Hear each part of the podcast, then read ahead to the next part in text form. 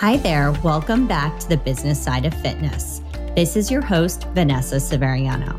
Each week on the show, we'll highlight fitness industry experts to learn about their personal journey and unique perspective. Through these conversations, we'll learn all about what it really takes to succeed in fitness. This show is brought to you by Vanessa Severiano LLC, specializing in fitness and wellness business development for impactful brands.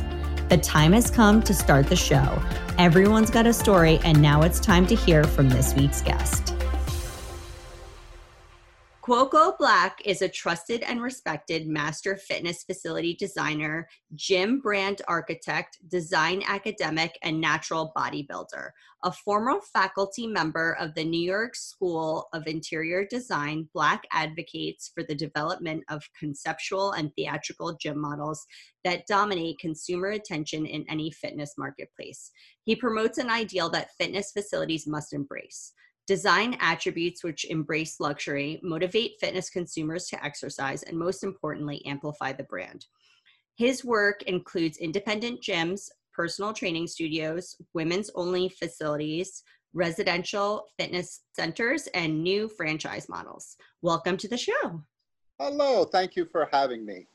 I'm so excited to talk to you because I really do think that the design of fitness facilities has a lot to do with people's desire to show up and consistently go there. If you've ever been to kind of, you know, not to knock a YMCA, but if you've ever gone to, you know, something that's kind of uninspiring, it's not very motivating. And I think that a lot of people are already have a hard enough time going to a gym or fitness studio and the design plays such an important part in them actually wanting to be there. So thank you for being here.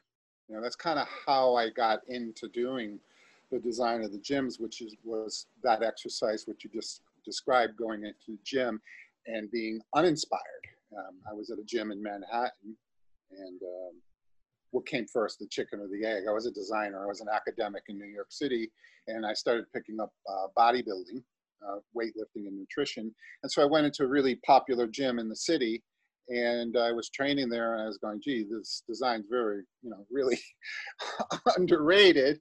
And I said, maybe I should start marketing my design, you know, background with gyms. And that's how I got into it. And actually my first client was the, uh, the gym that I had been exercising in that I thought it needed some love. And so I gave them some design love. And, it's uh, it's that's that I love that that started so naturally for you. You were like, "Hey, here's an opportunity. Let me use my expertise," and that catapulted you into a whole different career. Yeah, actually, it redirected me because I was in the hospitality industry. Actually, uh, I was designing restaurants and bars in New York City and Paris. So I was in, and and that will lead into this story further on because. Um, one of the challenges the industry has is this hospitality boutique design aesthetic, but I was in that industry. And when this opportunity came up to design the gym, it opened up a, a, window of opportunity. But not only that, it was like I was had the ability to recognize where there were systemic problems in the industry, uh, historically doing the same thing that they had been doing for 20 years. When Arnold Schwarzenegger made pumping iron, you can still find gyms that look like the gyms Arnold was training in, in pumping iron. And that's okay. You know, everybody has their thing. But that's what got me on the path.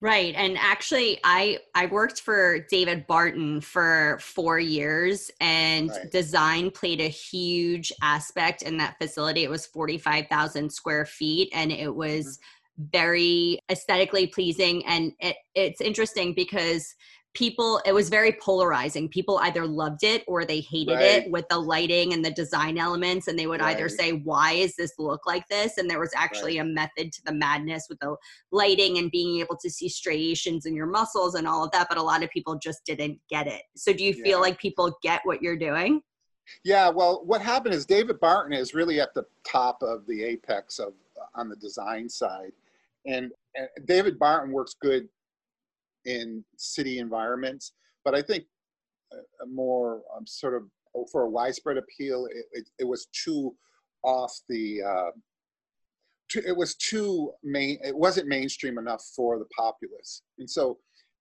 I love David Barton's gyms, but I understand the consumer because I'm always looking at this the design aesthetics from the consumer's point of view and how do we best target the psychology of the consumer to get them to buy in. And if you create a design that's too abstract, you're going to alienate people. And so I, I've sort of dialed it down a little bit, but also I've got off, I've gotten on off the, the beaten path into another trajectory, which we can talk about.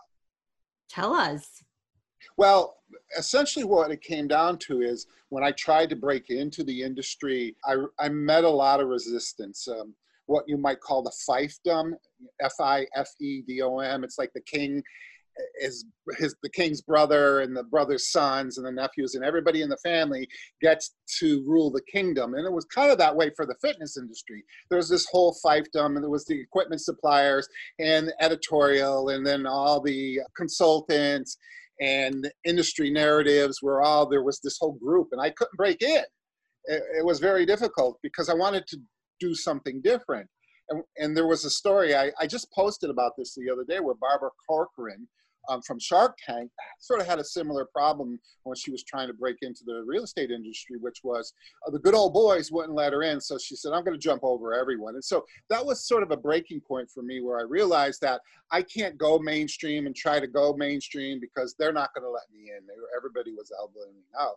And so what, what I did is, uh, as an academic, I studied the industry.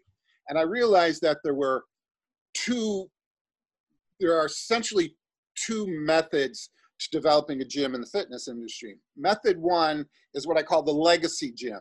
It's the gym with the sea of treadmills and the lighting like Home Depot or Walmart.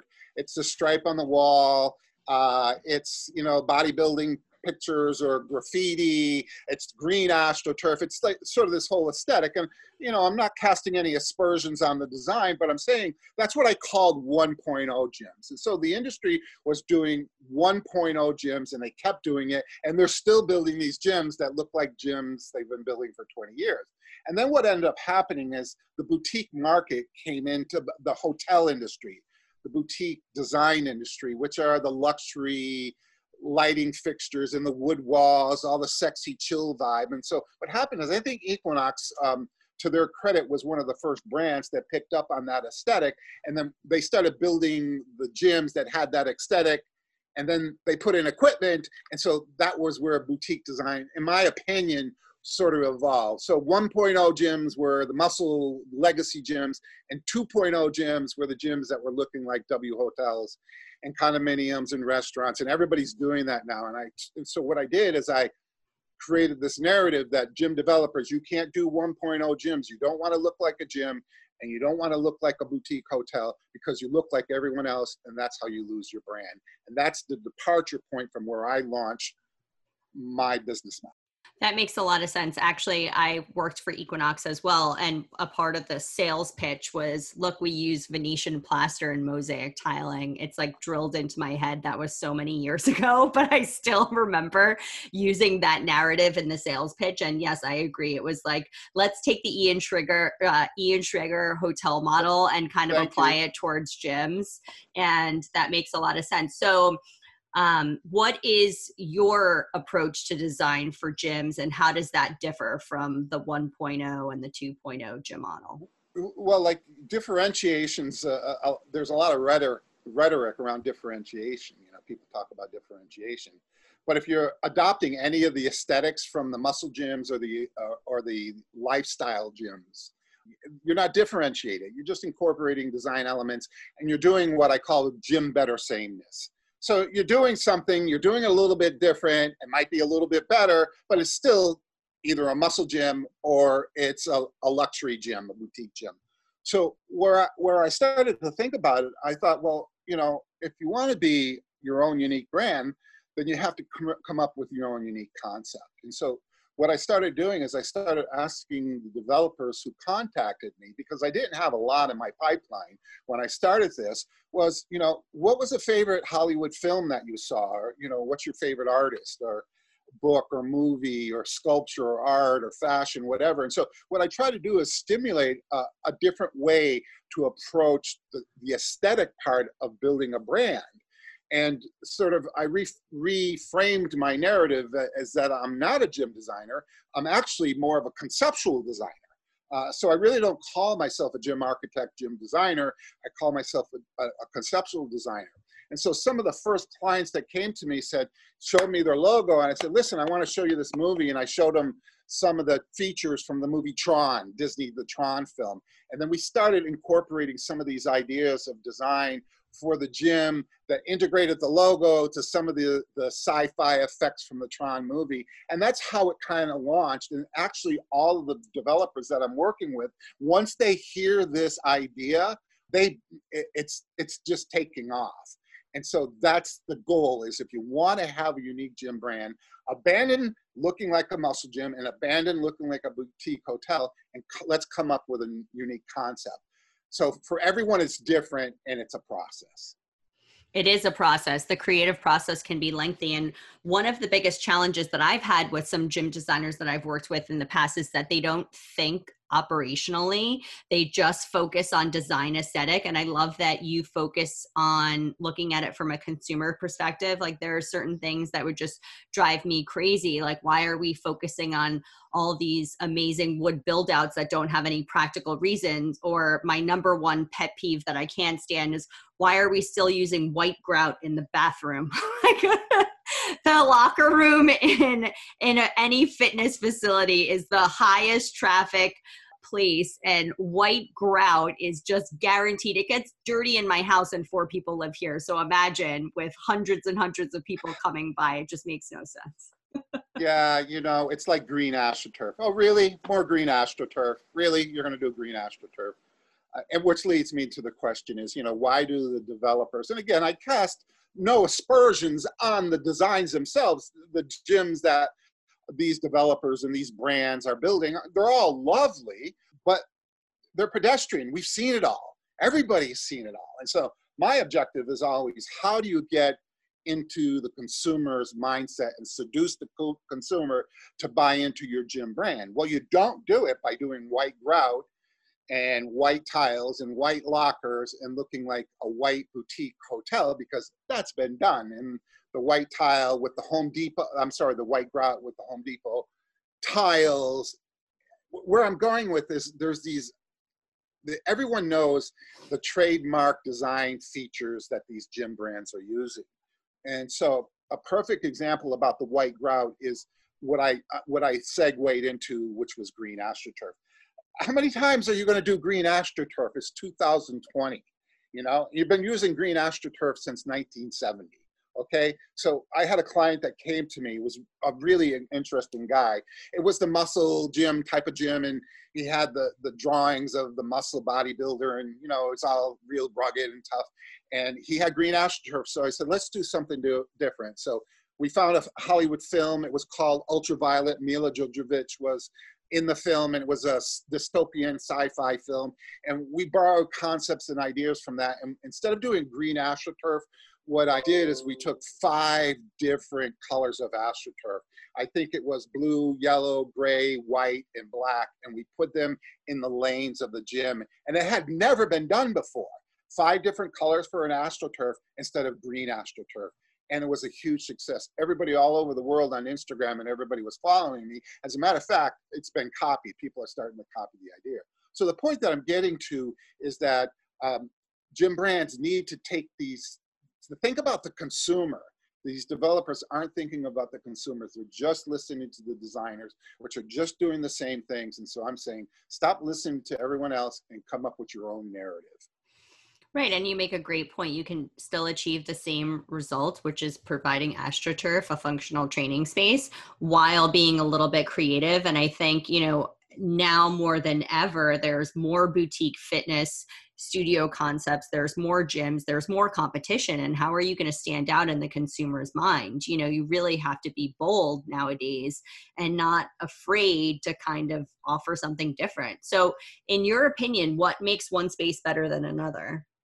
Um, well, you know what? It's what I always what I talk about a lot, and I always talk about design not so much from designing a gym. I talk about design as marketing, and, and really that's the, the, apex of my uh, my my consultation is to talk about marketing and design. And here's the key word, and this is what people need to pay attention to: is shifting fitness consumer attention to what a new what a gym brand or a gym experience could be. In other words, they've seen the gyms that look like muscle gyms, they've seen the gyms that look like boutique hotels. How do you shift them out of that lane into a new lane? And you have to do that with aesthetics because it's visual. So when you can change the consumer's perspective that, whoa, you know, I've never seen a gym like this. They walk in, and they've never seen a reception area like this. It drops their guard and it gives the sales staff the opportunity to say, well, let you show what, let us show you what else we do and how we're different than our competitors. Right. And I just want to point out to anybody that's listening to this podcast that might think the visual is not that important. Think about the popularity of a platform like Instagram. Isn't Instagram just visual? Who is on Instagram? You're just scrolling through. You stop at the interesting, visually appealing photos. And the gym is more of the same. It's a very visual experience. Yes, there's other things that play into it, but it has to be visually appealing and aesthetically pleasing to make people kind of want to keep going and showing up and being a part of this space. It's almost like an extension of your brand, the design, really. It's a part of your brand, it's a huge part of your brand. Yes, uh, I mean, all social media has really changed the landscape. At, at one time, we didn't have all these social media platforms, uh, pictorial platforms. You know, Tumblr, and you've got Facebook, and you've got Instagram, and you've got Pinterest. And so now this gives uh, a gym brand an opportunity to market across all those platforms and their websites and Twitter. And so you need to have this consistent uh, brand platform that's very differentiated from the competition. Uh, and so um, uh, that it's starting to happen. There, let me give you an example of another trend. Another trend that's happening is people are putting color changing lighting in their gyms. And all they're doing is putting color changing lighting in their gyms. Well, two years ago, that was kind of a novelty. Three years ago, only a few people doing that. Now everyone's putting color changing lighting in your gym. You're no differentiated from anybody else. Everybody's doing color changing lighting in the gym. So I say if you're going to put color changing lighting in the gym, 10x it, amplify it with architectural geometries, have your finishes interact with the colored lighting, have somehow your logo integrated into the color changing lighting, have it programming that does something that reflects your brand. So what I'm saying is what gym developers need to do is they need to differentiate across every aspect of their brand platform. Social media physical space all of that together has to be differentiated you make a really good point, and that's a really good actual tip for somebody that's listening to this that might have an existing gym or studio that's thinking, well, shucks, I already built this place. How can I differentiate myself? And especially now, coming out of quarantine, I think people are looking to kind of spice up the brick and mortar experience. Since I think a lot of gyms right now are so fearful that they're going to lose market share to online fitness. So I think for a lot of gyms and studios that are listening uh, that are looking to kind of make things a little bit different without having to make a tremendous investment, I think you're making a really great point about the lighting. Well, well, that's just one thing. So there's a couple of there's two say two things to segue into here. Uh, it's about branding and it's about digital versus brick and mortar. And so what happened is as the lockdown happened and the virus media's coverage of the virus escalated, there came this sort of sense of this dystopian fear, what they called the new normal. And it was coming across all the platforms everywhere. And I saw, as an advocate for brick and mortar, I saw how it was affecting the brick and mortar brands, all my clients, and, and brick and mortar in general. And finally, after about four weeks of this, I, I went online on social media and I said, who gets to define what the new normal is going to be? I said, all this is is weaponized language to undermine brick and mortar's model. So I went online and said brick and mortar is going to be more powerful than it's ever become because people have realized that ill health, not being in shape, and weak immunities was part of not working out. So brick and mortar was essentially going to come back stronger than it ever was. I had 24,000 views on that post and over 500 comments from the brick and mortar industry. And so what I'm getting at, there's this sort of sort of the sense that brick and mortar is never going to come back. It's going to be stronger than it ever was. What's the penetration rate in the fitness industry? 18% for brick and mortar. It's going to go beyond that. So where I'm going with this is if you want to break away from, if you're going to come post lockdown and open up your gym, everybody's disinfecting, but they're not changing your design. You've got to change. You've got to change your whole narrative about the design. So here's a simple example of somebody who post lockdown wants to do something with their brick and mortar gym to appear different. Focus on your reception area only. Don't worry about the rest of the gym. I have what's called, I call the 80 20 rule. It's the Pareto principle. Everyone knows it. You focus 80% of your effort or your investment, say theoretically your investment in your reception area, make it so differentiated, so cool, so amazing that when people walk in, they're like, wow. And you don't have to spend all your money on the rest of the gym, the locker rooms, and all the all the classrooms the workout areas, just focus on making a great reception area. And then later, as you scale forward and as the as the so-called pandemic sort of goes past election day and your membership grows back to what it was and greater greater than uh, you can work on other parts of the gym. So it's the 80, focus on your reception area. That makes a lot of sense. I always say first impressions are everything. And I think you yep. get the first impression at the front desk. Uh, so, by focusing on having an amazing experience, welcoming experience through your front desk staff, and having a great, a strong design element there, you're giving somebody that first impression. And you are making people feel like, okay, this is a little bit different. It just feels fresh. You could do a refresh without having to make a tremendous investment and i think that people need to need to understand that. What do you think the biggest mistake most gym designers are making right now? Well gym designers and again you know i can't speak on behalf of my counterparts but here's the problem.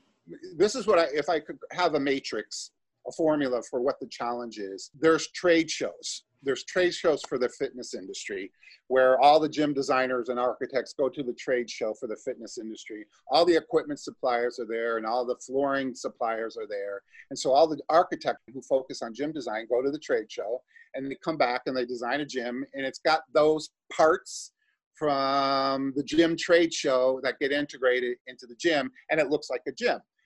And as a parallel, there's a whole industry network, boutique design trade shows where the wallpaper and the furniture and the lighting fixtures and all the boutique design firms, the hospitality design firms, they go to the trade shows, they see the lighting fixtures, the furniture, the flooring, the wall covering, and then they go and get asked to design a gym. And guess what goes into the aesthetics of the gym? The same materials that every other designer, hospitality designer, saw at the hospitality trade show. So that's the problem. Uh, basically, that's it. Everybody's drawing from the same gym design Bible, and they're not breaking off into conceptual ideation, new ideas. So, what's something that all of your clients have in common? Is it that they were looking for a new concept, that they were looking to break free of that gym sameness? Yes, that's exactly it. And that, and, and, and oh, so, so, without patting myself on the back, two years of me blogging about this is starting to break through. I'm more busy now than I've been in the past 10 years. It's just incredible. And what it is, is people are realizing two things that they don't want to look like another gym, 1.0 gym, and they don't want to look like a boutique hotel because everyone's doing that. So they want to have their own unique brand. They also realize that post lockdown, they need to do it differently. And so the developers that I'm working with are not the legacy guys, all the brands that we know. They're mostly new people coming into the marketplace. There's a few brands, big brands that I've been talking to that want to make the change, but it's hard top down to get people to shift uh, with the big brands. But the people that I've been talking to are, are really a lot of new developers creating new concepts, new ideas for design, new programming, new design aesthetics. It's really exciting, and I, am excited to show it. It's just, uh, it's really exciting because what I said about the brick and mortar becoming more powerful than it ever was, it's happening in real time, but nobody's paying attention because they're sort of blind. They have blinders on. I mean, I, I agree with you. I think this has created tremendous opportunity for a lot of investors. There's going to be some definite consolidation as well. So there's opportunity there. Um, and I definitely think that, you know, if you're looking to kind of make a comeback after the pandemic, you know, putting arrows, directional arrows on your floor and just providing wipes and and and disinfectant sprays and hand sanitizers is not the way to go okay? You've got to think a little bit beyond that and i do think that you know the smart investors out there are still looking to move forward with brick and mortar and the fitness facilities you know that's that's home base right? That's where you get that interpersonal community that connection the fitness online yes it, it's amazing but that's an extension of your brand. That's an extension of what you deliver at your home base. And a lot well of people said. look at things the wrong way. And you know i personally am working out on online right now but that's not you know i miss being in the gym. I miss being around people and that camaraderie and seeing the same group of people at 5 a.m every day. You know i really do miss that. And i think a lot of people are feeling that way especially after being on lockdown and isolated for so many months, people are craving that human connection. Well, you know, it, it's funny because I didn't get into this because um, I guess it's sort of evolving into the conversation what's happening. But part of this dialogue that's been going on between brick and mortars and digital, um, the media and the narrative is being promoted for the advancement of AI digital, online. It's the next greatest thing. And so all you ever hear is this optimistic reporting related to Wall Street, who's invested in Peloton and all these mirror, you know, everybody's invested in that. So of course the media is and all their sort of inside editorial is all optimistic. But what you don't hear is you don't hear the shortcomings of online uh, online fitness. And I've got the emails from people who said, my customers are calling me and say they're sick of digital. Nobody's talking about that's not in the narrative. You don't hear about anybody complaining about digital uh, fitness, online platforms being boring. It's not social. They feel isolated uh, and trapped. And so, um, what's happening is I think there's going to be a merging between brick and mortar and what digital is saying. What I'm where I'm going to is digital and AI, and you can go on and look, and you'll see digital all the time saying it's the end of the gym. You don't need to go to the gym anymore. Anymore, brick and mortar gyms are finished. It's all you ever hear being advocacy for digital fitness, but it's not the, the reality. The reality is that brick and mortars is going to integrate with digital, but I think it'll be 10%. I'll acquiesce. I'll be a nice guy. I'll give digital 10% in brick and mortars, and digital's here to stay but brick and mortars is going to integrate digital on a small as extra programming. And what was happening people were saying i'm sick of the digital. I'm sick of online. I'm sick of looking in a screen. I want to get back to my buds. I want to get back training with my friends. I want to get the pumping music in the really cool gym. And after that go pick up my kids and stop at starbucks and get a latte from the kid i know over at starbucks. That's sort of my feeling about digital Right. Yeah. I mean, I, I agree with you. It's just the fear machine, you know, don't, don't go to the gyms cause they're not safe, but then you should definitely book a flight, you know, for $30 to go to California with a bunch of people, you know, and the, uh, uh, on a, on a flight that's safe, but not in a gym. I mean, it just makes no sense. I just read something today that said uh, in New York City that museums are open but gyms are still closed. I mean, that just makes no sense to me. But I mean, yeah, I, I don't understand that. There's another agenda, but I'm I'm not going to get into. Right? Yeah, I don't want to get political with my yeah, conspiracy yeah. theories over here. um, and the point is, like, if you just clean your gym and disinfect it with bleach, and you open up and you have the gym, you've done nothing to shift fitness consumer attention. You've done nothing. You've got the same gym. So with that comes all those sort of psychological cues about, well, this was the gym before and now COVID, I, I want to have some, something different here. And I think there's a big opportunity that people who are paying attention to, uh, and, and that's part of the message in this conversation. And it's why you called me is because you realize that there's a few people out there and developers, and I'm just sort of the me. I'm in the I'm the in between. But you realize as an editor and a journalist that there's an opportunity out there and you're trying to bring that and, and, you're seeing that what we're doing and the developers that we're doing is these are the people that are making some changes towards the future. Exactly and there's a you can repackage a brick and mortar and deliver an amazing experience but be different in a positive way and keep people coming back and it doesn't necessarily have to be the way that the media is spewing right now and the way that you're seeing it online with the you know the arrows and all of that that we talked about so what's your favorite project that you've worked on so far I well, hope none of your clients one, are listening. The, one, the ones that I can't tell you about that are in the pipeline. All of our brands, what's really interesting is all the developers that I'm working with, and I don't take credit for it. It's these guys that have the vision and they have the numbers, they have the financing behind it. Every one is very different. One is inspired by Tron, one's futuristic science fiction, another one's like inspired by Asian futurism. There's all the all the brands are really cool and different. So each one I have sort of a fondness for, but the even a more amazing developers that I'm working with are creating entire new concepts. It's like the, these are the Teslas of the brick and mortar that, that are coming, these really big changes. I can't reveal them to you because they're just, they're just so um, just such a new experience for the consumer. And I tell people, the developers I work with, think like Disney, think like Elon Musk, you know, uh, think like uh, Steve Jobs. Very important. Design was very important for Apple. Uh, Guy Kawasaki, who's a tech evangelist for Steve Jobs, talked about design. He said, Apple products, they're there, there's a reason they look like they do because what the objective is, for example, the iPod in 19, I don't know, what is it, 79 or something, the MP3 player came onto the marketplace. And you had Ericsson and Sony and Motorola, all these different technology companies were trying to garner and get that marketplace uh, customer for the for the MP3 player. Okay, so iPod comes on the phone. You remember the little narrow uh, anodized aluminum, really colorful little music devices, the iPod.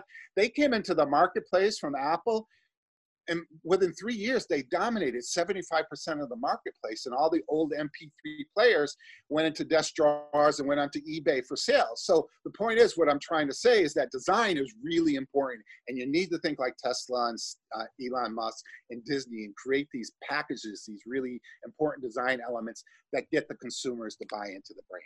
Boom. Hashtag I love that. Boom. I love that. Branding, marketing, sales, design, those are the keys. People focus on those. So if somebody's listening to this right now and they want to find out more, they want to connect with you, they want to explore the potential of being a client, how can they do so? Instagram, it's Gym Designer, one word, Gym Designer. There's over 5,000 photographs with all kinds of commentary and recommendations about how to do something different. And that's where you find me Instagram at Gym Designer. Perfect. Thanks so much for sharing your insights with the world. Thank you so much for having me. I love this. It's exciting. It's you watch brick and mortar's coming. It's going to be really good.